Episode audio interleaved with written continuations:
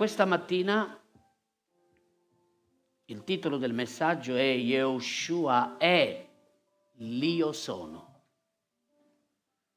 il re di un regno lontano. Gesù è l'Io sono, quanti dicono amen? La Bibbia dice che tutta la divinità e la Trinità abita corporalmente nella persona di Gesù. Quindi quando Gesù è venuto sulla terra, lui ha manifestato la volontà del Padre qui sulla terra. Alcuni pregano, oh Padre, rivelami la tua volontà. Ma io posso dirvi questa mattina che se tu soltanto guardi la vita di Gesù, se tu inizi a comprendere la vita di Gesù, tu inizi a comprendere qual è la volontà di Dio. Così Gesù è stato ed è l'io sono. Lui è tutto ciò di cui tu hai bisogno. Tante persone si rifugiano in tante cose sbagliate perché hanno un bisogno profondo nell'anima.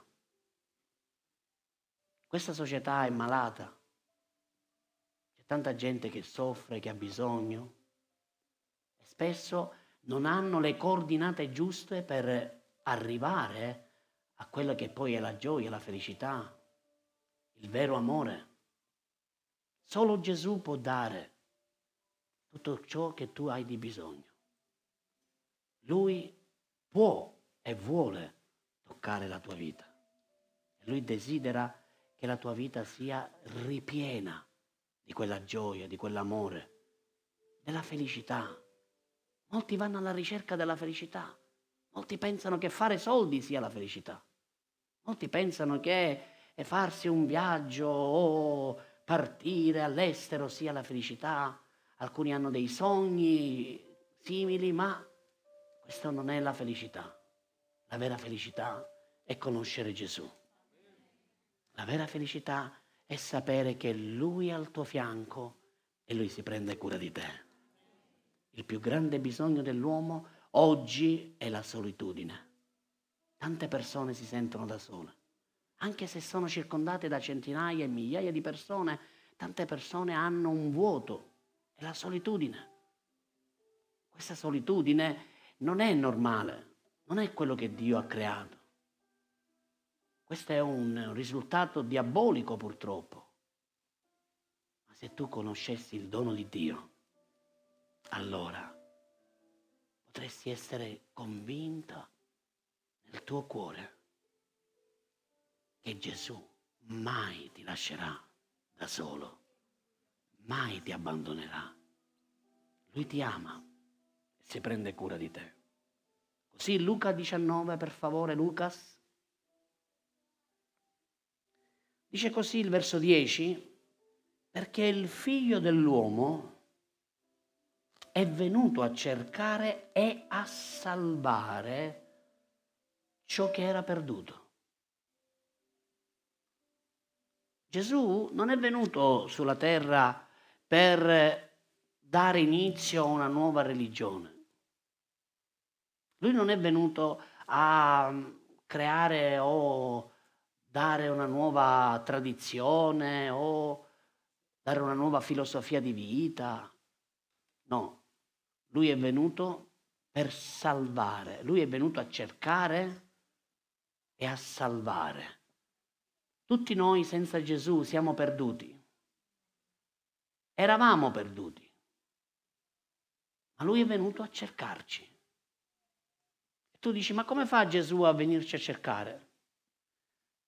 Lui lo ha fatto forse attraverso un'amica, attraverso un conoscente, attraverso un parente, attraverso un collega di lavoro, attraverso un fidanzato, una fidanzata, o attraverso un genitore o i parenti lui lo fa in questo modo perché? Perché la Chiesa è ripiena di Spirito Santo e lo Spirito Santo si muove attraverso persone. Lo Spirito Santo si muove attraverso la Chiesa. Così se tu sei qui, e forse sei qui anche per la prima volta, o ci stai seguendo online e magari dici ma io non so nemmeno come mai mi sono connesso a questa, a questa pagina, eh, io lo so perché ti sei connesso. Perché Dio ti ha portato a poter ascoltare la parola di Dio. Proprio questa settimana una, una ragazza mi ha contattato e mi ha detto, pastore, io non so perché ho aperto la sua pagina e ho trovato interessante quello che lei scrive, mi ha commosso, ha toccato la mia vita. E io gli ho detto, tu non lo sapevi, ma Gesù lo sapeva, ecco perché ti ha portato lì. A volte succedono delle Dio coincidenze. Dio permette alcune cose perché, perché ama l'uomo, perché ama ognuno di noi. Il suo amore va al di là di quello che tu abbia potuto fare, anche dagli errori che tu hai potuto fare. Così Gesù dice egli, che è il figlio dell'uomo, è venuto a cercare e a salvare ciò che era perduto. Mentre essi ascoltavano queste cose, Gesù proseguì a raccontare una parabola, perché era vicino a Gerusalemme ed essi pensavano che il regno di Dio dovesse manifestarsi subito. Disse dunque, un uomo nobile andò in un paese lontano per ricevere l'investitura di un regno e poi tornare e chiamati a sé dieci suoi servi, diede loro dieci mine e disse loro, trafficate fino al mio ritorno. Ma i suoi cittadini lo odiavano e gli mandarono dietro un'ambasciata dicendo non vogliamo che costui regni su di noi. Ora, quando fu di ritorno, dopo aver ricevuto l'investitura del regno, fece chiamare quei servi ai quali aveva dato il denaro per sapere quanto ciascuno avesse guadagnato trafficando. Allora si fece avanti il primo e disse, Signore, la tua mina ha fruttato altre dieci mine. Ed egli disse, Bene, servo buono, perché sei stato fedele in cosa minima, riceverai il governo su dieci città. Poi venne il secondo, dicendo, Signore, la tua mina ha fruttato altre cinque mine. Ed egli disse anche a costui, tu pure sii capo di cinque città. Poi venne un altro e disse, Signore, ecco la tua mina che ho tenuto riposta in un fazzoletto perché ho avuto paura di te. Perché so che tu sei un uomo severo. Tu prendi ciò che non hai depositato e mieti ciò che non hai seminato. E il suo Signore gli disse, ti giudicherò dalle tue parole, malvagio servo. Tu sapevi che sono un uomo duro, che prendo ciò che non ho depositato e mieto ciò che non ho seminato. Perché non hai almeno depositato il mio denaro in banca? Così al mio ritorno lo avrei riscosso con l'interesse? Poi disse ai presenti, togliete la mina e datela a colui che ha dieci mine. Ed essi dissero, Signore, ma egli ha dieci mine poiché io vi dico che a chi ha sarà dato, ma a chi non ha sarà tolto anche quello che pensa di avere. Inoltre, conducete qui i miei nemici, che non hanno voluto che io regnassi su di loro, e uccideteli alla mia presenza. Ora immaginate, Gesù sta facendo un discorso lui era appena stato a casa di Zaccheo. Zaccheo era un pubblicano, un ladro, quindi perché guadagnava sopra gli interessi e speculava ed era in mezzo tra gli ebrei e i romani. Lui andava d'accordo con gli ebrei, o meglio, andava d'accordo con i romani perché prendeva le tasse dagli ebrei, ma agli ebrei metteva un'infrazione e degli interessi incredibili su quello che loro dovevano dare. Così lui, lui rubava al suo popolo per se stesso e poi dava ai romani quello che loro gli chiedevano. Insomma, non era tanto accettato dal suo popolo. Così Gesù si ferma a casa sua e lui, toccato dall'amore di Cristo che è entrato a casa sua, che lo ha onorato, felice di riceverlo, subito Zaccheo si ravvede Dice, Signore, se io ho rubato, voglio restituire quattro volte tanto tutto quello che ho preso. E lì Gesù dice, oggi la salvezza è entrata in questa casa. Ma siccome lì a casa di Zaccheo si presentarono anche tantissime altre persone, tutte quelle che si presentarono incominciarono a pensare male di Gesù e iniziarono a dire, ma costui perché va a casa di un pubblicano? Allora anche lui è come questo pubblicano. E Gesù inizia a raccontare questa parabola. Inizia a raccontare e dire quello che poi lo rappresenta, perché Gesù è venuto nel suo paese e i cittadini del suo paese non lo hanno riconosciuto, non lo hanno accettato, non lo hanno voluto e lo hanno inchiodato sulla croce. E lui dice, io ho voluto dare al mio, al mio popolo e a tutti coloro che credono in me delle mine. Se mettiamo la prima immagine, Lucas, per chi non lo sapesse, la mina è un'antica unità di misura. Ora considerate che la mina ebraica era costituita da 50 sicli. Quindi quando Gesù racconta questa, questa parabola, lui sta dicendo che ha dato circa 500 grammi e quindi ha dato un bel po' di soldi, ha dato un bel valore a quello che è, è appunto il lavoro che qualcuno in quel momento doveva fare. Facciamo finta che Gesù sceglie Sergio e a Sergio dà questa unità di misura e lui, il Signore gli dice, io ti do queste mine e desidero che da ora in poi tu inizi a trafficarle. Io non sarò con te. Io sono stato ora con te, ti do queste mine, tu le devi trafficare, devi lavorarci su, io me ne andrò, ma sappi che ritornerò. Così Gesù dà delle promesse e dà anche dei ruoli, dei compiti, delle, dà un lavoro da fare. Gesù ha dato ciò che è suo perché le mine sono del Signore, non sono le nostre. Gesù ti ha arricchito di qualcosa, lui ti ha dato dei doni, dei talenti, ti ha dato anche la possibilità di avere dei talenti naturali o dei doni, ti ha dato delle abilità. E lui si aspetta che tu li usi non per te stesso, ma per il suo regno, per lui. Così studiamo e impariamo qualcosa da questa parabola perché molti che erano lì, cioè i discepoli, si aspettavano che il regno si manifestasse subito, invece no, ancora oggi il regno di Dio si sta manifestando. Sono passati più di duemila anni, pensate un po'. Se era per i discepoli, pensavano che già subito lui andava e ritornava. Invece no, c'è un tempo di pazienza, di attesa, Gesù sta aspettando che l'orologio di Dio segni il momento ideale per ritornare. Lo ha promesso. Anche in questa parabola abbiamo imparato che lui ha dato le mine a chi dieci, a chi cinque, a chi tre, a chi due, a chi una, ma lui un giorno ritornerà. E lui si aspetta che queste mine siano trafficate. Quindi questa mattina il Signore vuole parlare a tutti noi è ricordarci un attimino che abbiamo qualcosa da fare sulla terra.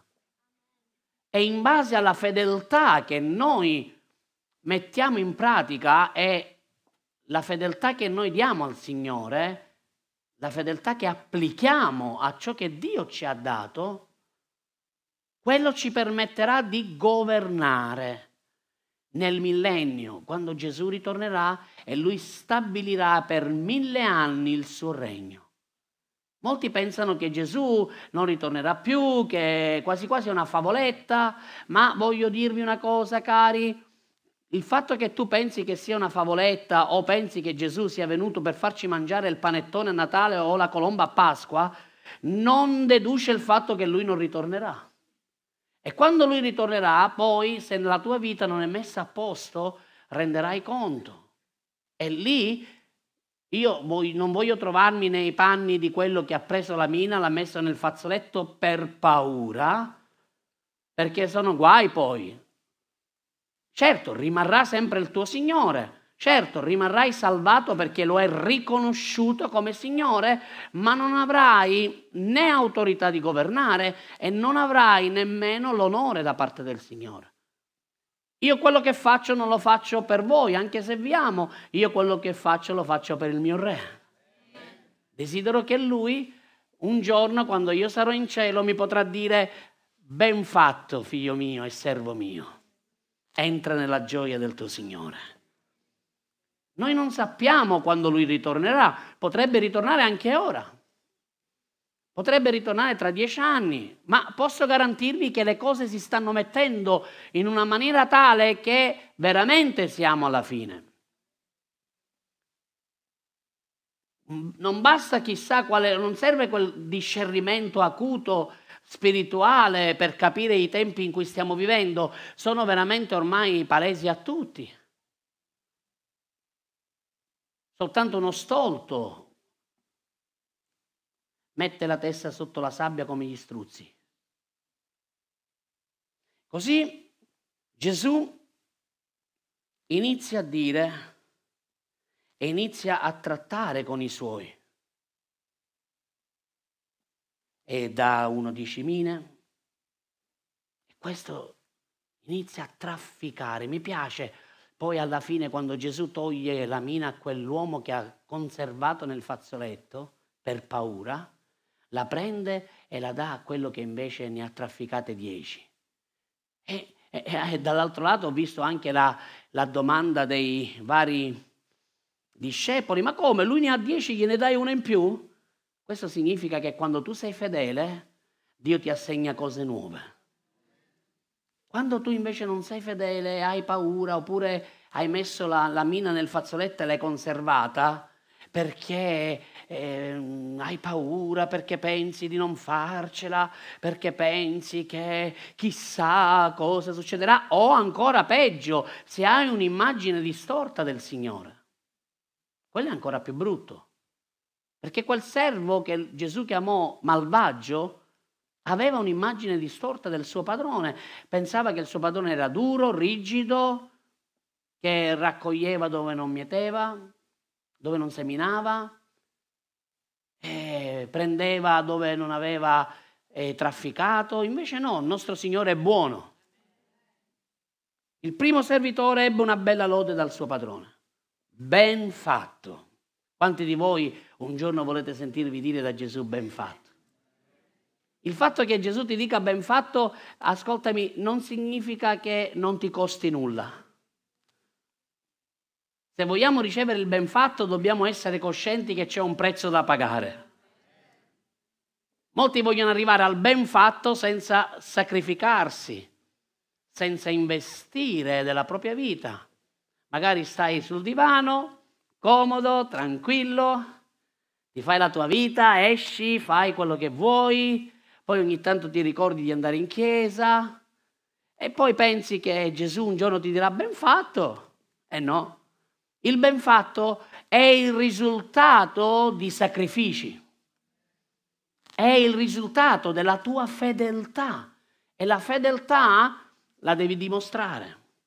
La devi dimostrare a casa, la devi dimostrare al lavoro, la devi dimostrare in chiesa, la devi dimostrare in famiglia, la devi dimostrare ovunque tu vada e devi trafficare le mine. Le mine, una di quelle mine, sai cosa potrebbe essere? Il prezioso Vangelo che Gesù ti ha dato.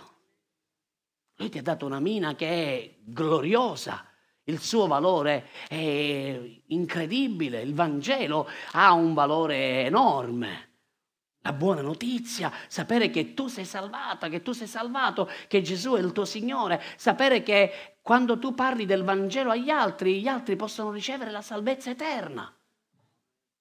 E invece a volte noi facciamo come quell'uomo, quel malvagio servo, prendiamo la buona notizia, la conserviamo, la mettiamo giù in un fazzoletto perché abbiamo paura degli altri, ma questa mattina lo Spirito Santo vuole riportare alla memoria la tua coscienza che le persone che hai accanto, forse tu hai la soluzione ai problemi delle persone che ti stanno vicino e forse non hai mai osato dargli quella mina, non l'hai trafficata, ma è venuto il momento che tu ti prendi coraggio e inizi a trafficare i doni, i talenti, la chiamata che Dio ti ha affidato. Il Vangelo è la potenza di Dio, il Vangelo ha la potenza di salvare le persone, di trasformarle, di guarirle, di ristorarle, di liberarle. Nel Vangelo è il Vangelo Vangelo è la soluzione all'umanità. Non una politica, non una filosofia, non un'ideologia, è il Vangelo del Regno. Le mine non sono nostre. E mi piace anche perché il servo fedele non ha elogiato se stesso. Ha detto al Signore, la tua mina ha fruttato. Non dice io l'ho fatta fruttare. Guardate che bella questa attitudine. Non dice io ho fatto fruttare la mina, le dieci mine che guarda, la tua mina, Signore. Non sei tu che fai fruttare le mine, ma è la mina che Dio ha dato a te, è il potenziale, il dono, il talento che Dio ti ha dato, la chiamata che permette di far arrivare nuove mine. Oh, alleluia! Questo è potente, cari. Mentre tu ubbidisci fedelmente, Gesù ti dà una mina, dieci mine, cinque mine, sette mine, tre mine, una mina, e tu cosa fai? La prendi? Anziché tenerla conservata, mentre tu la traffichi, quella mina sviluppa. Ecco perché è più importante la fedeltà che l'abilità. Molti si vantano dell'abilità. Ci sono tante persone che si sentono abili a fare tante cose, ma poi non sono fedeli. Cosa te ne fai della tua abilità se poi non sei fedele? Gesù non ti sta chiedendo un'abilità, perché l'abilità viene da Lui. Le mine non sono tue, sono le sue. È Lui che ti dà i talenti, è Lui che ti dà le mine, è Lui che ti dà la ricchezza, è Lui che ti ha dato i doni. Tu non hai nulla di da vantarti perché non è tuo, non fa parte di te, è Lui che te li dà. Perché non puoi servire Dio a modo tuo, tu devi servire Dio come Lui vuole. Dobbiamo essere fedeli a quello che Lui ci chiede. E a volte eh, ti possono chiedere di fare una cosa che tu magari non vuoi. E Gesù dice, ma io ti ho dato questa mina, ti ho dato questa, questa possibilità di seminare. Perché non lo fai? Ah, perché ho paura.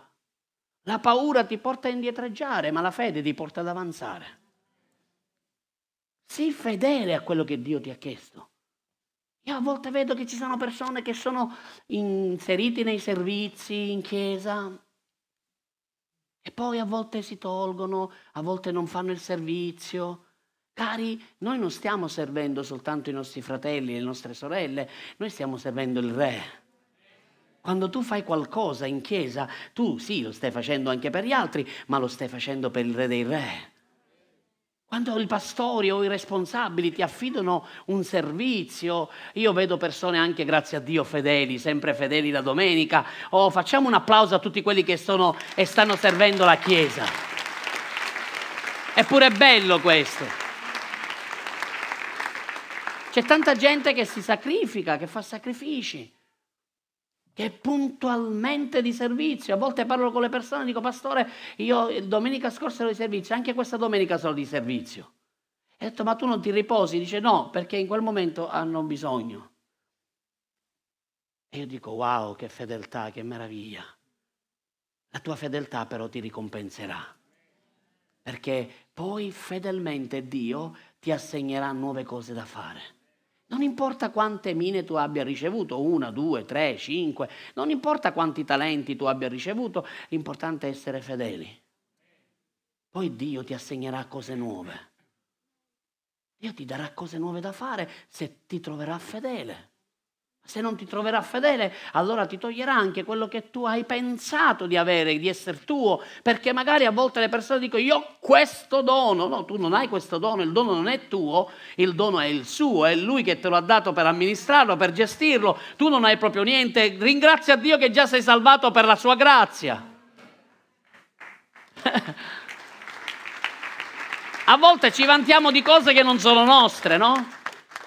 Ma è lui che ce li ha dati dovremmo onorare Lui come ha fatto questo meraviglioso servo. Signore, la mina che tu mi hai affidato, lo ha riconosciuto, lo ha chiamato Signore, perché sapeva di essere il Re.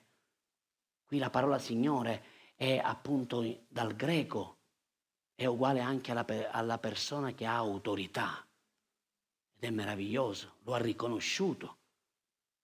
Quindi vuol dire che fa parte del suo gregge, fa parte della sua famiglia, fa parte del nuovo credente, del nato di nuovo. Il fatto che tu non sia fedele non ti toglierà la salvezza, quella no. Però non sarai onorato da Dio. Magari Dio si aspetta da te qualcosa, magari Dio ti ha dato un potenziale, dei doni, con i bambini, con l'intercessione, con la lode, con la musica, l'insegnamento. E dove sono tutti questi talenti? Sapete che almeno uno vi è stato dato? Almeno uno. Almeno uno. Nessuno di voi è privo di talenti, di mine, di doni, di carismata. Nessuno. Tutti voi siete stati arricchiti perché Gesù vi ha arricchiti. E come ho detto poco fa, quella mina è un'unità di misura che ha un grande valore, aveva un grande valore. Per noi oggi dobbiamo comprendere che non era soltanto una monetina, ma era un insieme di monete, era una grande ricchezza che permetteva di vivere in maniera molto soddisfacente. Ora, la ricompensa che Dio dà non la dà per l'abilità. La ricompensa che Dio dà la dà per la fedeltà, per la fiducia. La fiducia e la fedeltà camminano insieme. Essere fedeli per Dio ha una, un valore, un'importanza ancora maggiore di essere abili. Essere fedeli significa che tu fai fedelmente quello che ti viene chiesto. A volte mi rendo conto che con i collaboratori, avendo tanti impegni, non arrivo a essere sincronizzato bene sono fuori dai loro tempi. E a volte all'ultimo minuto dico, ehi, chi può andare per esempio a Lugano? Perché io ho già un altro impegno. E non glielo chiedo il giorno prima, la settimana prima, no, glielo chiedo forse un paio di ore prima. E loro entrano in crisi, ma ormai sono, si sono abituati. Però poi vedo la fedeltà, vedo che loro dicono, pastore, vado io, non ti preoccupare. So che tu hai un'altra cosa da fare, non mi importa, avevo anche un impegno, lo metto da parte voglio essere fedele. Voglio dire una cosa, queste cose premiano, premiano le persone, Dio premierà queste persone. Non soltanto con dei compiti più o meno onorevoli, ma il premio viene da Dio, è Dio che dà la ricompensa. E Dio dà la ricompensa per la fedeltà la tua fedeltà ha un grande valore davanti a Dio. A volte ci sono persone anche che non hanno tante grandi qualità o abilità, magari non sono chiamati a predicare, a insegnare, a cantare, ma hanno una straordinaria attitudine di fedeltà. Wow! E mi piace il Signore perché Dio ci ha messi tutti alla stessa posizione. Mentre l'abilità è determinata da quello che Lui ci dà. La fedeltà è determinata dal tuo cuore. Tocca a te essere fedele. E la fedeltà ha a che fare con la relazione che hai con Dio. La fedeltà ha a che fare con l'amore che nutri verso il Signore. Così abbiamo imparato qualcosa questa mattina. Ma ancora non è tutto. Maestro, ecco la tua mina che ho tenuto risposto in un fazzoletto. Il terzo servo, chiamato malvagio da Gesù, è brutta questa parola, è pesante, malvagio. Ma malvagio non perché ha tenuto fazzoletto, nel fazzoletto la mina, malvagio perché ha pensato male del suo Signore. Perché ha pensato male del suo Signore? perché non aveva un buon rapporto con lui. Non aveva un buon rapporto con lui. Cari, la fedeltà, l'ho detto poco fa, è una conseguenza della tua relazione con Dio.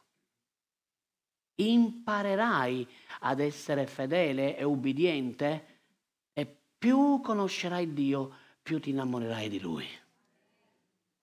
E quando sei innamorato, a te non importa più nulla del, del resto, tu vuoi soltanto piacere di chi e a chi sei innamorato. È straordinario. Poi il terzo servo sempre non ha ubbidito al comando del padrone, del Signore. Dio aveva dato un comando a tutti, a tutti i suoi operai, a tutti i suoi servi, e lui ha detto andate e trafficate. Lo ha detto a uno, l'ho detto all'altro, l'ho detto anche all'altro. E la differenza stava nella, nella quantità di mine ricevute, ma l'obiettivo, il lavoro era uguale per tutti, dovevano tutti trafficarlo. E invece il terzo servo è stato infedele, disubbidiente, cocciuto e non ha risposto al lavoro che Dio gli aveva ordinato. Dio ti ha assegnato un compito? Hai un compito in chiesa? Se non hai un compito in chiesa e già sei battezzato nelle acque, Fai in modo di averlo, vai e scriviti e di guarda io sono disponibile, fatemi fare qualunque cosa, io voglio e posso servire. Desidero poter essere e dare una mano per il corpo di Cristo, essere utile. Ancora il terzo servo ha semplicemente mantenuto le risorse del padrone, del Signore, però senza senza risultati.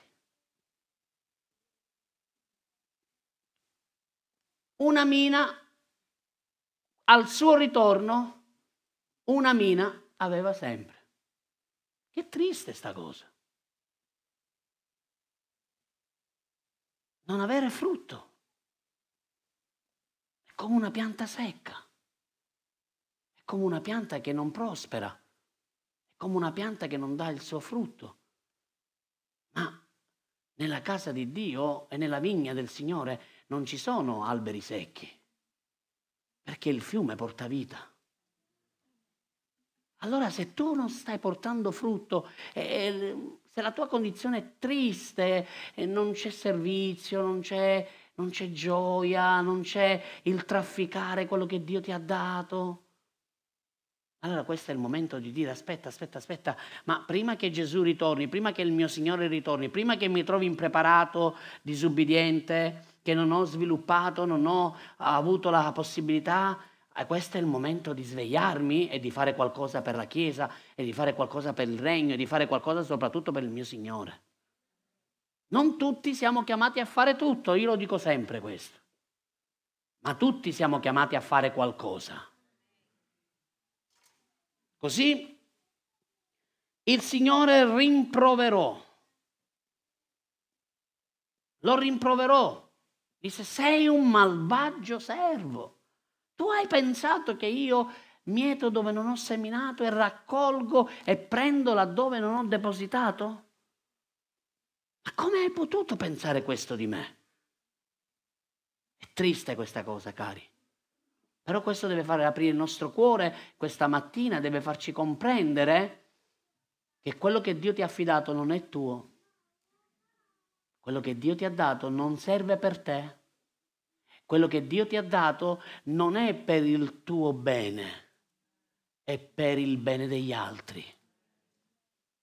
Se tu prendi quella mina e la conservi nel fazzoletto, stai impedendo alla benedizione di arrivare ad altre persone quello che Dio ti ha chiamato a fare, devi farlo.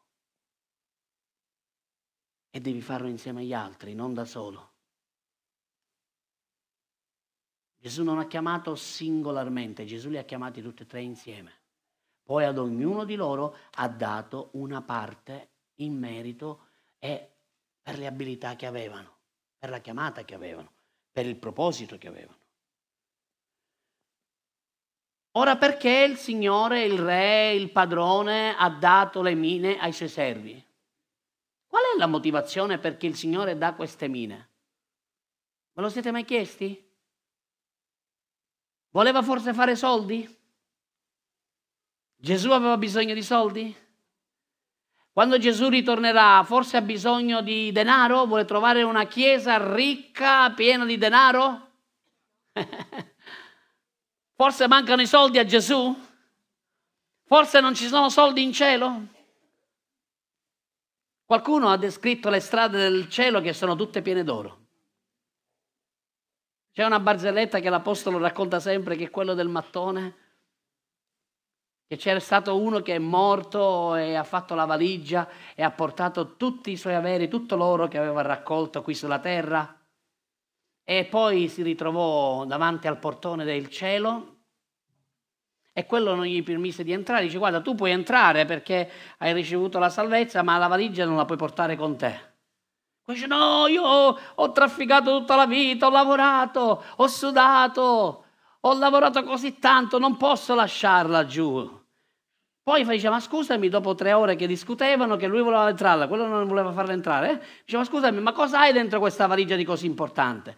Lo apre e c'era un lingotto d'oro grosso così. E quello che lo guarda dice, è tutta sta fatica e tutta sta lite per un pezzo di marciapiede. A volte noi siamo così, stiamo spendendo la nostra vita per delle cose che poi lasceremo qui, cari. Non possiamo portarci dietro nulla nel cielo, anche perché non avremo bisogno di nulla. Perché Lui è il nostro sole, Lui è la nostra luce, Lui è colui che si prenderà cura di noi, Lui è tutto ciò di cui hai bisogno.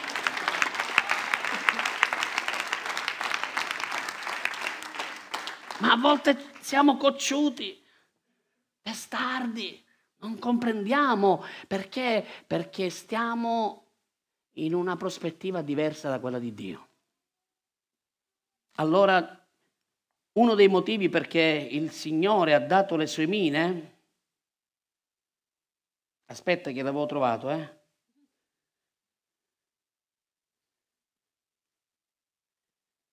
Ok. Primo non era per fare soldi, ma per creare il carattere nel cuore del servo. Gesù è più interessato al tuo carattere che ai doni. I doni che Dio ti dà lavorano dentro di te anche se tu li traffichi per gli altri. È importante questo che lo comprendiate. Perché mentre tu traffichi le mine, i talenti, i doni, la motivazione, la chiamata, tutto quello che Dio ti ha affidato, tu stai lavorando anche dentro di te, nel tuo carattere. Perché ti scontrerai con la tua personalità, ti scontrerai con le tue emozioni, con la tua anima. Servire Dio fa in modo sì che gli altri siano benedetti, ma trasforma la tua vita.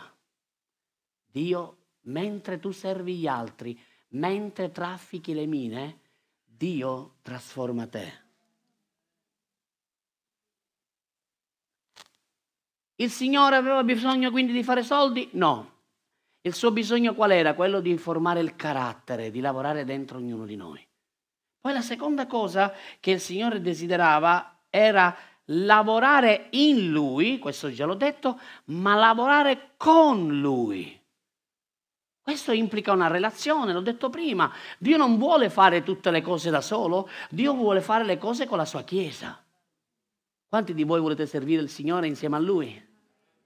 Io dico sempre questo, tu puoi fare le cose per Dio senza Dio, o puoi fare le cose per Dio con Dio.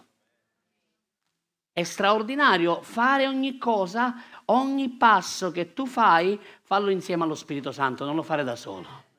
Dice, ma io sto eh, facendo quest'altra cosa. Non importa, se, anche se la stai facendo per Dio, anche se la motivazione è buona, se non c'è Lui, non lo fare. Mosè disse, Signore, se la tua presenza non viene con me, non farci partire, io non voglio partire da solo. Questo è stato un rema che Dio mi ha dato quasi dieci anni fa, quando siamo partiti da Palermo e abbiamo ricevuto il mandato da parte dell'Apostolo, dalla Chiesa. Lui mi ha detto il Signore, mi ha messo nel cuore questo, io sarò con te. E io dicevo, Signore, quella notte dicevo, Signore, se tu non sei con me, non farci partire. E mi ricordo il venerdì notte, prima di parlare con l'Apostolo e ricevere ufficialmente il mandato, io svegliavo mia moglie di notte e dicevo, ehi, se l'Apostolo non ci dà la conferma vuol dire che Dio allora non è con noi e noi stiamo sbagliando. E lei mi diceva, ok, ok, dormi, dormi.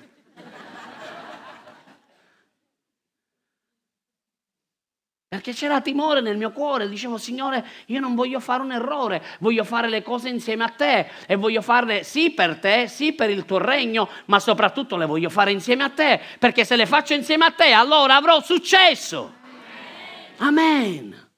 Tutte le cose che noi facciamo da soli iniziamo a faticare, a stressarci, a stare male. Ma tutte le cose che fai con lui, è vero che ti fati- fai, c'è una fatica, c'è un sacrificio, ma poi arrivano le forze soprannaturali e tu inizi a camminare e a correre senza stancarti e inizi ad alzarti con ali come aquile e inizi a planare sopra le tempeste della vita, sopra le difficoltà, sopra gli ostacoli, perché voglio dirvi una cosa, servire Dio non è semplice.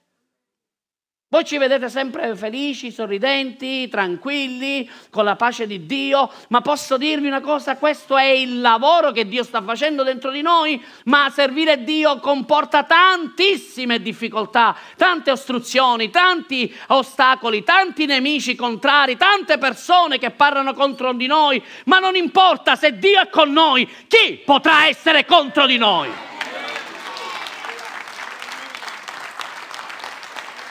Se gli altri ci accusano, Dio è colui che ci difende. Chi accuserà gli eletti di Dio? Dio è colui che li protegge e Dio è colui che li giustifica, Dio è colui che si prende cura. Così, ancora, il padrone, il Signore, desiderava costruire qualcosa, il carattere, e poi desiderava lavorare insieme ai suoi servi. Che cosa straordinaria. Ma quale Dio noi serviamo? Chi è come Lui che desidera fare le cose insieme a noi? Pensateci bene. Così straordinario. Mi ricordo quando Dio mi ha scelto e mi ha detto tu farai queste cose per me.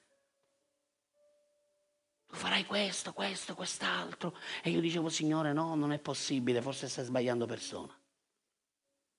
E lui mi diceva no, tu farai tutte queste cose perché io sarò con te. Cari, abbiamo bisogno di arrenderci, abbiamo bisogno di essere fedeli. Non era il, po- il problema del guadagno del padrone. Poi alla fine quelli che ci hanno guadagnato sono stati servi. Hanno avuto il governo sulle città. Immaginate. Perché sei fedele qui sulla terra, un giorno governerai. Magari tu sei una donna di preghiera, un uomo di preghiera, preghi di nascosto, nessuno ti vede, ma Dio ti vede. Magari Dio ti chiama a fare questo, a essere fedele. Forse a lavare per terra le sedie, forse a prenderti cura di tutte le cose che sono e fanno parte della Chiesa. Non hai bisogno che i pastori ti vedano. Non hai bisogno che le autorità ti vedano. Quello che necessita è che Lui ti vede. E quando Lui ti vede, poi te ne darà la ricompensa. Lo so, è questione di tempo.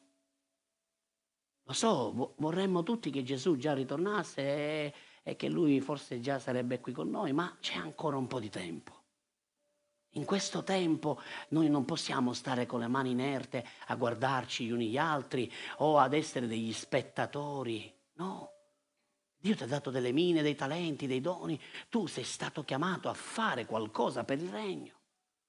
Tu sei parte della Chiesa. Se tu sei parte della Chiesa, allora vuol dire che lo Spirito Santo è dentro di te. E se lo Spirito Santo è dentro di te, vuol dire che devi fare qualcosa. Devi soltanto scoprire cosa. Devi lasciarti guidare, aiutare. Se non lo sai, inizia dalle cose più piccole. Gesù ha detto chi è fedele nel poco, allora poi sarà anche fedele nel molto. Tu pensi di avere delle capacità? Oh, io ho delle capacità. Io, io, io. E Gesù dice, ok, il tuo io non mi importa del tuo io. Non sono interessato al tuo io. Io sono interessato alla tua fedeltà. Perché ti darò un premio se tu me lo permetterai. La fedeltà è una chiave fondamentale. La Bibbia dice in Proverbi, molti si vantano delle proprie abilità. Ma chi può trovare un uomo fedele? Dio non cerca uomini abili. Dio non cerca uomini eloquenti. Pensate un po', ha salvato un popolo. Dopo 430 anni era pure balbuziente chi l'ha salvato.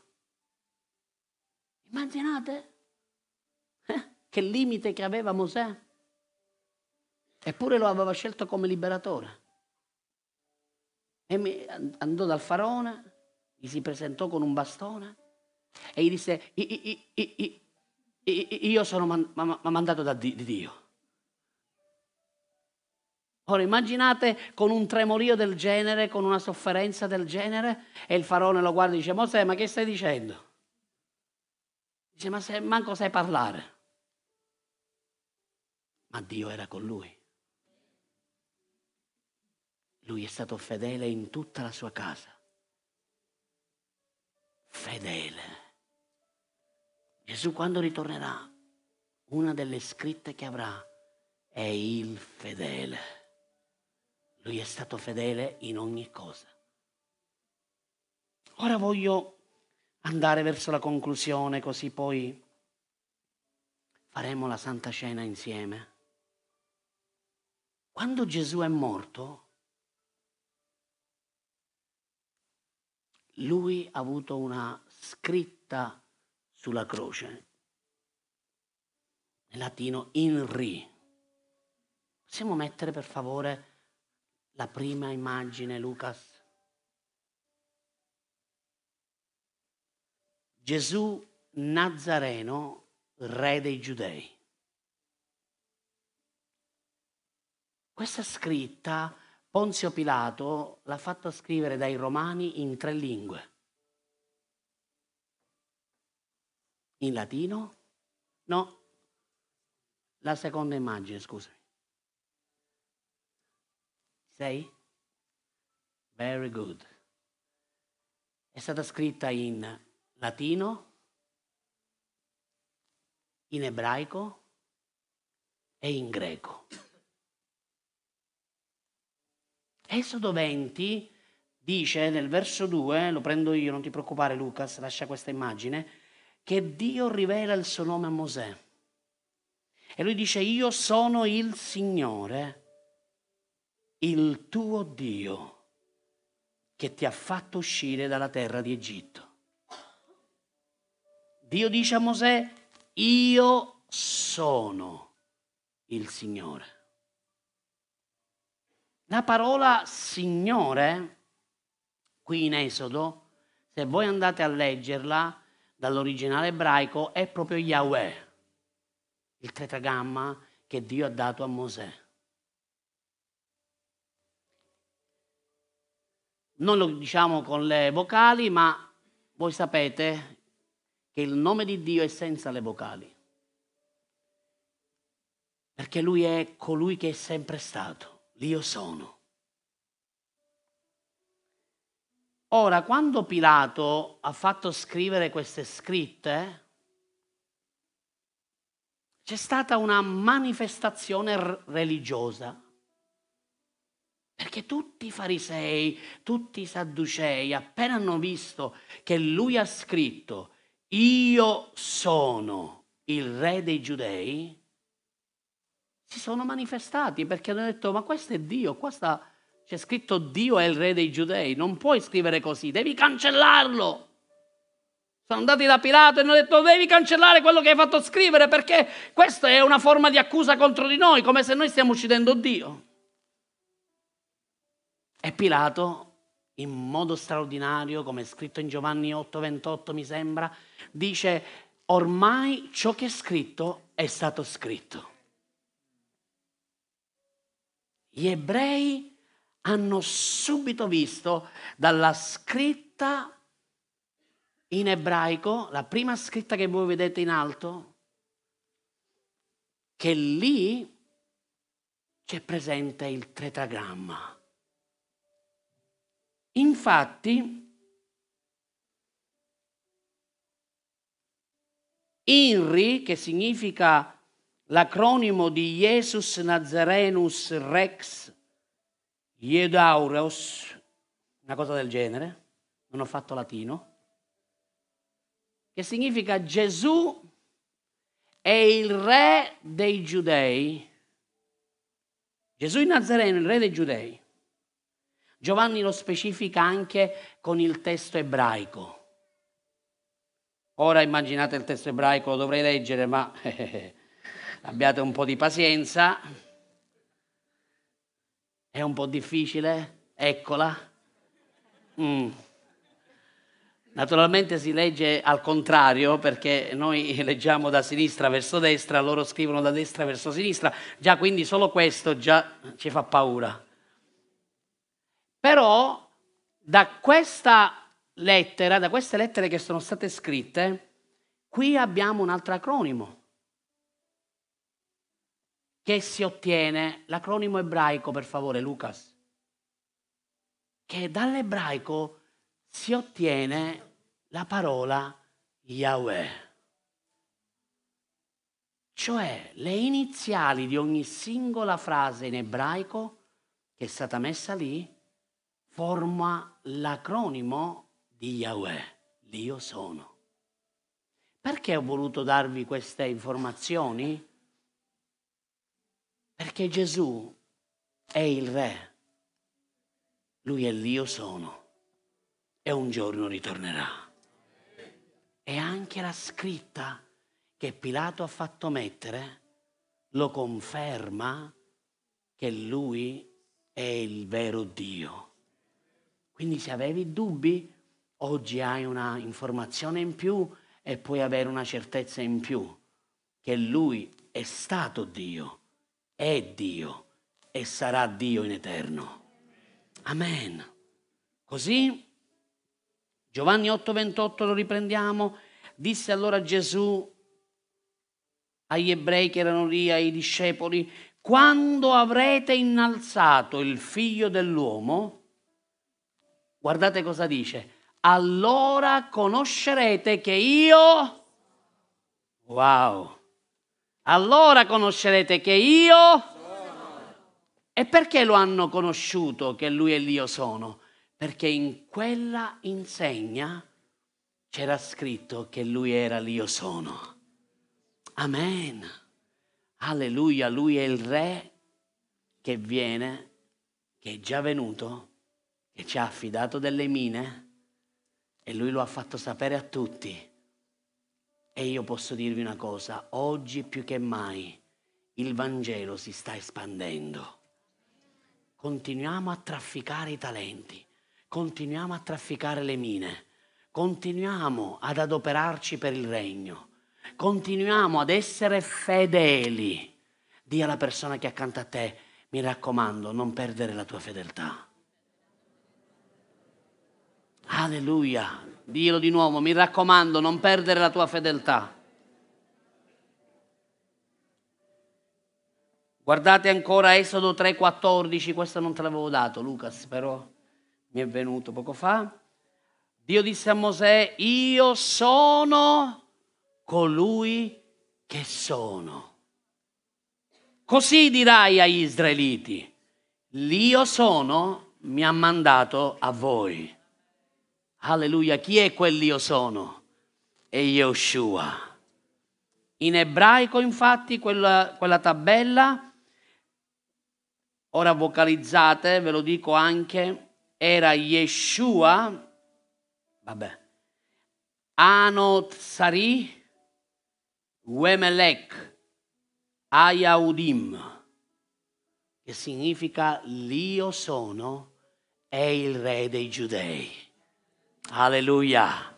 Lui è il tuo re, lui ti ha affidato dei talenti, è venuto il momento che tu ti risvegli. È venuto, a, è venuto il momento di andare a prendere quel talento in quel fazzoletto e lo inizi a trafficare. È venuto il momento di ritornare alla fedeltà. Non importa io cosa penso, è più importante quello che pensa il Signore. Non importa, io la vedo così. Non importa, oh, ma io ho le mie ragioni. No, quello che importa è Dio mi dice di fare qualcosa e io sarò fedele. Fedele. Perché? Perché so che dalla mia fedeltà Dio potrà fare meraviglie. Amen. Alziamoci in piedi davanti alla sua presenza. Rimanete ancora al posto altri dieci minuti per favore. Chiudi i tuoi occhi, non guardare a destra o a sinistra, gentilmente. Soltanto in questo momento tu e lui riconosci le mine che Dio ti ha affidato, i talenti che Dio ti ha affidato doni che Dio ti ha affidato. Cosa ne stai facendo? Cosa stai facendo dei talenti che Dio ti ha affidato?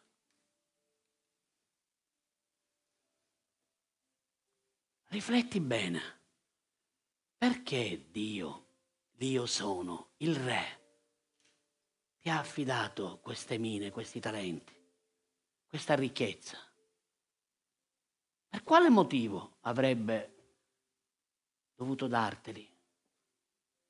Lui poteva fare anche le cose da solo, ma a lui piace collaborare con la sua Chiesa, collaborare con i suoi figli. Questo è il momento che tu riprendi la tua vita e la rimetti sull'altare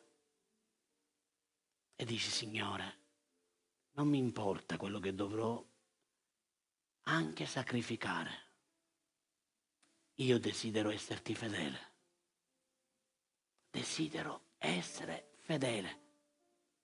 Perché la fedeltà deve essere la priorità del tuo cuore. La fedeltà è la cosa che Dio ti richiede. Essere fedeli ti permetterà di adempiere il piano di Dio. Tu non adempierai il piano di Dio perché sei capace. Tu adempierai il piano di Dio perché sei e sarai fedele. Io ho imparato a servire Dio e il primo servizio che ho fatto è stato occasionalmente in una riunione dei giovani. Ero appena uscito dal lavoro dopo quasi dieci ore di lavoro, ero arrivato in chiesa, ero molto stanco e un pastore mi chiama e mi dice, ehi tu? E io dico, io? Sì, sì, sì. Guarda qua, lì sotto c'è un mocio, c'è anche il secchio, dentro troverai il detersivo. Se vuoi vai a lavorare e vai a lavare i gabinetti dei maschetti. E io ho detto io, che sono appena arrivato? Sì, sì, sì, tu, tu, tu. E io ho detto ok. Ho preso quel mocio, quel secchio, quei detersivi e ho fatto brillare quel VC. Perché era un po' sporco. Questa è stata la prima cosa che ho fatto dentro la chiesa. Poi Dio mi ha affidato anche un servizio, la registrazione delle cassette audio, dove tutta la domenica eravamo impegnati, ore sette e mezza, dieci e trenta e diciotto, tre culti, chi era di servizio faceva tre culti. Il mio primo servizio, semplice, registrazione cassette, ero messo lì domenica 6 novembre 2022. Il titolo del messaggio è Yeshua è l'Io sono, il re di un regno lontano. predica, il pastore Eros in gargiola. Questo è quello che facevo. Solo che c'erano gli altri predicatori, gli altri insegnanti, l'apostolo, gli altri pastori. E a chi è arrivata qualche audiocassetta, forse eh, troverete la mia voce all'inizio di registrazione. Magari avete ascoltato delle audiocassette dell'Apostolo e magari ero io che poi registravo. Questo per dirvi cosa che Dio premia sempre la fedeltà. Se tu senti che sei chiamato da Dio a fare qualcosa e anche a fare qualcosa di bello, di grande, di glorioso, oh, voglio darti un segreto, Dio non ti metterà mai a fare le cose grandi se prima non farai le cose piccole. Noi faremo cose più grandi, ma dobbiamo imparare a essere fedeli ora per le cose piccole. Ma Dio ci sta chiamando a fare cose più, più grandi. Gesù l'ha detto. Voi farete cose più grandi di me, perché io andrò al Padre e voi farete opere più grandi. Quanti sono e vogliono fare opere più grandi? Iniziamo a essere fedeli nelle cose piccole. Alza le tue mani per favore di dove tu sei. La prima cosa piccola che devi fare è essere fedele. Fedele nelle cose minime. Fedele nel non abbandonare la comune adunanza, nell'essere integro, nell'essere santo, nel partecipare, nel servire. Fedeli, piccole cose che fanno una grande differenza. E voglio dirvi anche un'altra cosa, mentre sarete fedeli, la benedizione di Dio vi inseguirà. Sapete perché molti non prosperano? Perché hanno abbandonato il talento nel fazzoletto. Come fai a, traffi- a, prosperare se non traffichi quello che Dio ti ha dato? Ma mentre lo trafficherai, allora avrai benedizione, prosperità. Quello che ne aveva dieci mine aveva trafficato per il mille per cento, ha ricevuto altre dieci mine e in più il Signore poi gliene ha dato anche un'altra, che era quello di quello del fazzoletto. Guardate come Dio è un Dio di abbondanza. Ma a chi è che Dio abbonda? Coloro che sono fedeli. Coloro che non hanno paura. Oh no, ma io la decima non posso darla, perché se do la decima poi è una parte dello stipendio che mi viene meno. E come faccio a pagare le tasse? E come faccio a pagare le spese? E come faccio a pagare l'affitto? E come faccio a fare questo? E come faccio a fare quell'altro? E il problema è proprio lì, come fai? Lascia fare a Dio, non fare più tu nulla. Tu soltanto sii fedele e vedrai che Dio si occuperà di te e farà cose che mai hai visto fare. Ah, ma come faccio a fare questo? Ah, ma come faccio a pagare quell'altro? Lascia che sia Dio a prendersi cura di te. Tu soltanto sii fedele. Fedele. Perché la fedeltà ha a che fare con il tuo cuore. Amen. Ora, mentre voi siete tutti all'impiedi, in questo momento, vi verrà dato del pane. Già è stato dato a tutti? Avete già tutti ricevuto? Chi è che non ha avuto il, chi è che non ha avuto il pezzo di pane? Per favore alzate le vostre mani. Ecco, ci sono tante persone che non hanno ricevuto il pane affinché possa... Il pane, prima il pane? Ah, lo date insieme, ok, ok, ok. Allora, un attimo che arriva. Tenete soltanto la mano alzata chi è che non ha avuto il pane, in modo tale che così possiate partecipare alla Santa Cena. Non mangiatelo, lo mangeremo tutti insieme?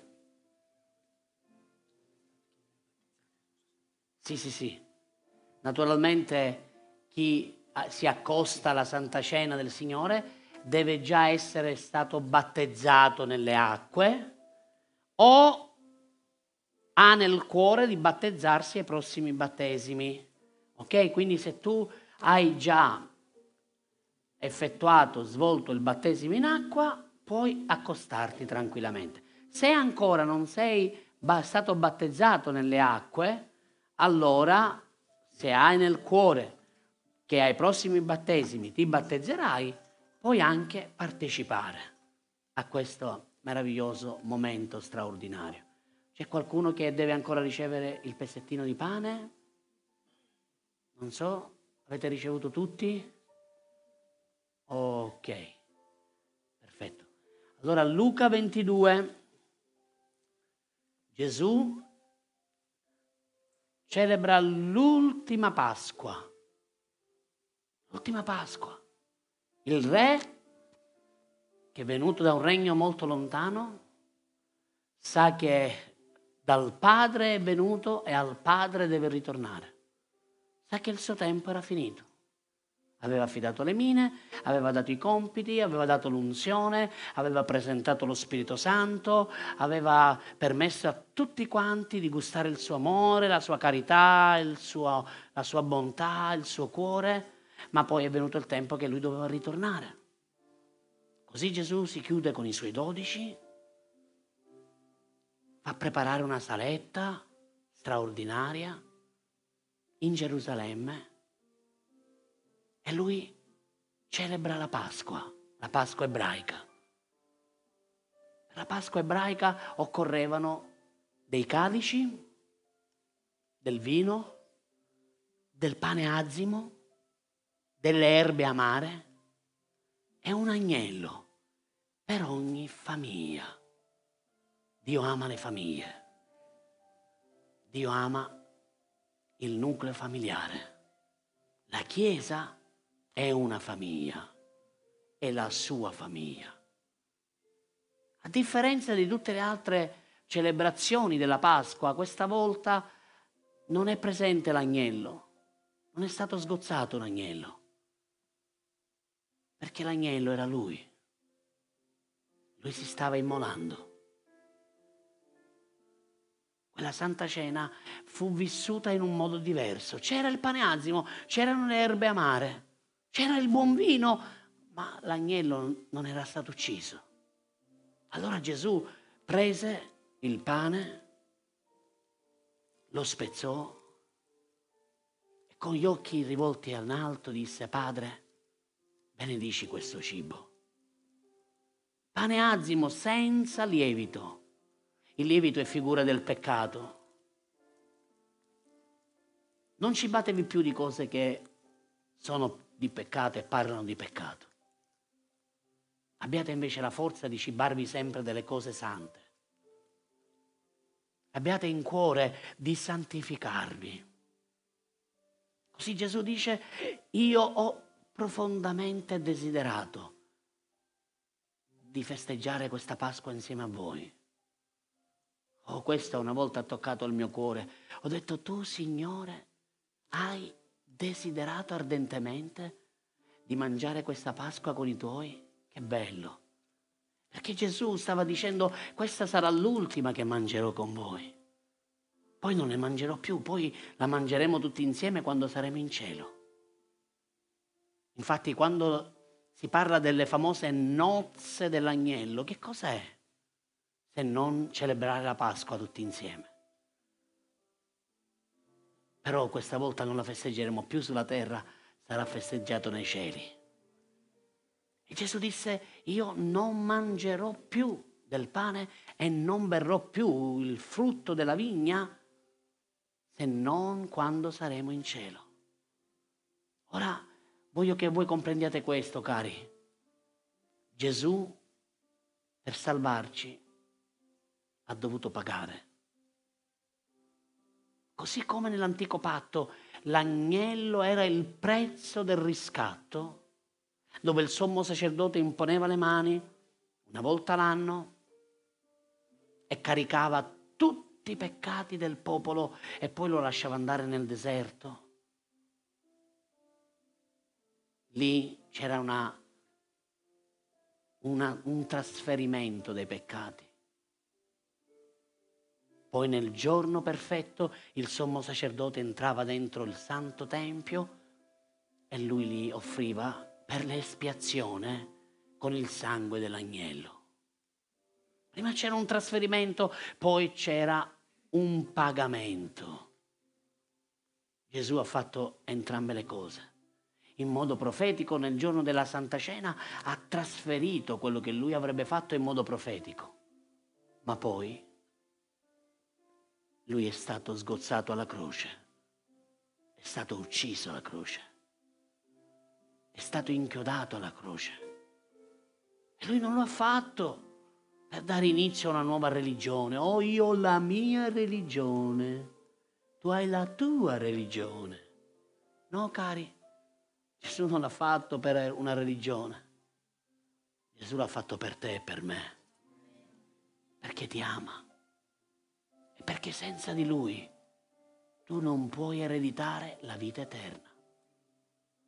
L'unico che può darti la vita eterna perché nessuno la merita, ma è il frutto del suo amore e del suo sacrificio. È stato Gesù.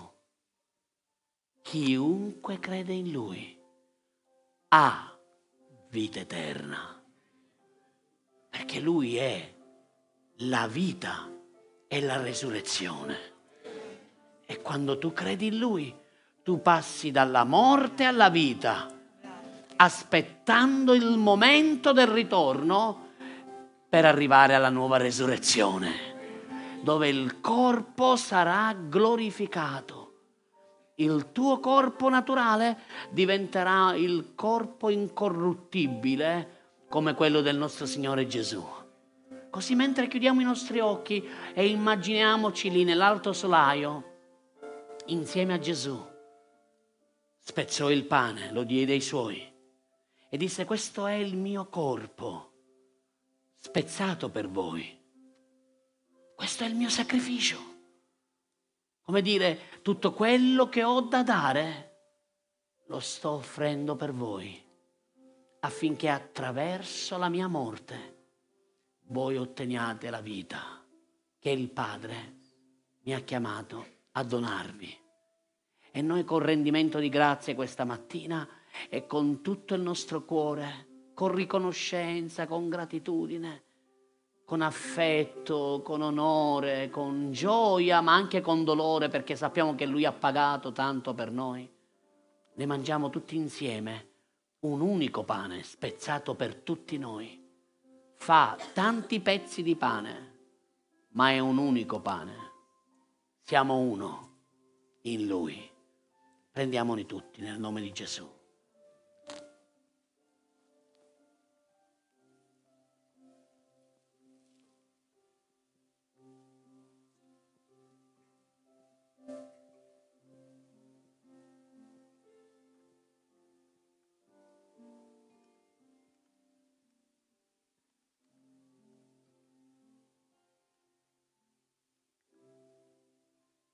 Allo stesso modo dice la Bibbia, Gesù prese il calice. A me piace fare sempre questa dimostrazione e questa rappresentazione. Voi vedete qui ci sono sette calici. Non so se è possibile proiettarli. Non è possibile. Non so quanti di voi riuscite a vederli.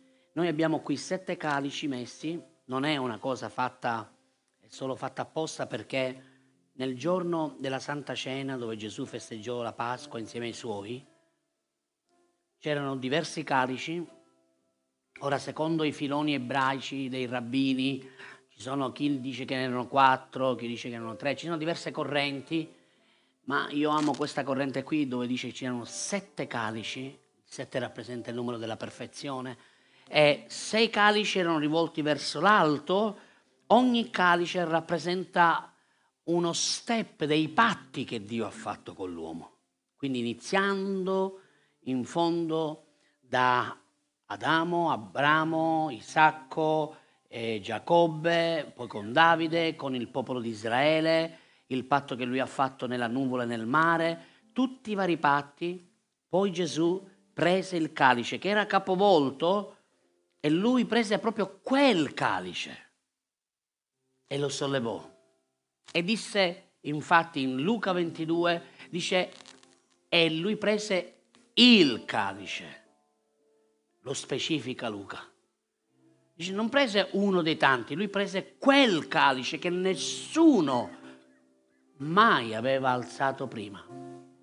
soltanto il Messia, questo è il calice del Messia. E Gesù lo ha alzato, naturalmente, facendo così comprendere ai suoi dodici che lui era il vero Messia, che lui è il Messia, il re dei giudei, colui che loro aspettavano. E lì disse, questo calice, in questo calice è il calice del nuovo patto. Perché nuovo? Perché tutti gli altri coprivano il peccato. Il nuovo patto fatto con il sangue del figlio di Dio stava togliendo il peccato dal mondo. Avrebbe tolto il peccato dal mondo. Così se il sangue di Gesù è sulla tua vita, non c'è più peccato. Non hai più peccato. Non c'è più natura di peccato.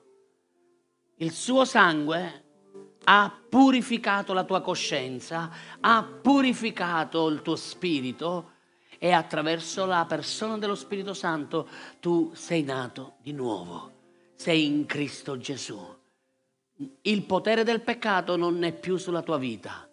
Adesso hai un nuovo potere che è sulla tua vita ed è il potere dell'amore di Dio. Amen. Così il suo sangue parla di perdono. Mentre il pane e il suo corpo parlava di sacrificio, di essere spezzato, il suo sangue parla di perdono. Nel sangue, infatti, e attraverso il sangue c'è l'espiazione per i nostri peccati. Dio aveva stabilito che attraverso il sangue l'uomo poteva essere perdonato. E noi ci ricordiamo in questo momento che lì, quella croce, al Golgota, fuori poche centinaia di metri da Gerusalemme, su una collina chiamata il Teschio, Gesù stava pagando, stava morendo e il suo sangue era versato dal suo corpo, il suo corpo era irriconoscibile. Isaia dice non aveva né figura né bellezza da attirare i nostri sguardi. Era stato flagellato, era stato percosso, gli era stata conficcata una corona di spine nel suo sangue c'è la vita, perché nel sangue c'è la vita. Nel suo corpo puoi ricevere guarigione, nel suo corpo puoi ricevere che per le sue lividure tu sei stato guarito, ma nel suo sangue puoi ricevere il perdono e puoi entrare a far parte di un nuovo patto eterno, non per i tuoi meriti, ma per quello che lui ha fatto. Così prendiamone tutti coscienti che il suo sangue ha purificato le nostre vite, in memoria di quello che lui ha fatto. Grazie Padre nel nome di Gesù.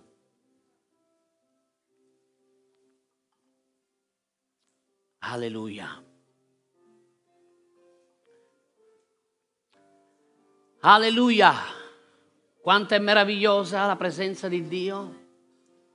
Alcuni di voi state e avete già ricevuto guarigione, altri di voi sarete guariti. In questi prossimi giorni vi renderete conto che l'infermità che era nel vostro corpo non c'è più. Perché? Perché il sangue dell'agnello ha toccato le vostre vite e la consapevolezza che il suo corpo è stato spezzato per voi vi ha dato chiarezza su quello che Gesù ha fatto per ognuno di voi e voi sarete completamente guariti dalle infermità. Alleluia, alziamo le nostre mani in questo momento e desidero che non ci siano distrazioni in questo momento tutti insieme. Facciamo questa preghiera, fai questa preghiera insieme a me, chiudi i tuoi occhi e ripeti a voce alta, Padre vengo a te nel nome di Gesù. E questa mattina riconosco che il tuo figliolo, Gesù Cristo, è l'io sono. Egli è il mio re. Egli è il mio liberatore. Egli è il mio salvatore. Egli è il mio Signore. È a Lui che offro la mia vita, come Lui ha offerto la sua per me. Questa mattina il sangue dell'agnello purifica, lava e perdona ogni mio peccato, nello spirito, nella mente e nelle azioni. Ogni peccato è cancellato dal sangue dell'agnello che è stato versato sul duro legno della croce. Grazie Padre perché mi hai fatto tuo figlio. Grazie per l'eredità che mi hai dato.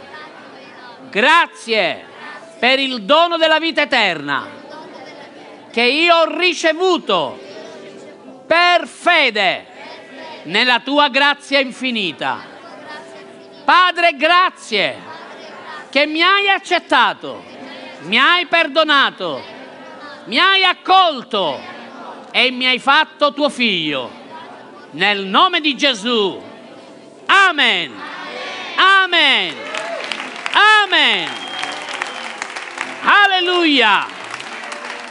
Fai un applauso di lode per il Signore. Alleluia!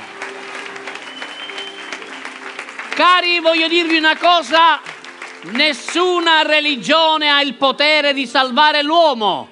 Nessuna filosofia può redimere i peccati dell'uomo. L'unico salvatore si chiama Yehoshua. Lui è il figlio di Dio. Lui è il salvatore del mondo. È lui che ha avuto tutto il peccato sul suo corpo, ma adesso vive nella gloria e un giorno ritornerà. Facciamoci trovare fedeli, siate fedeli, facciamo in modo di essere fedeli. Amen.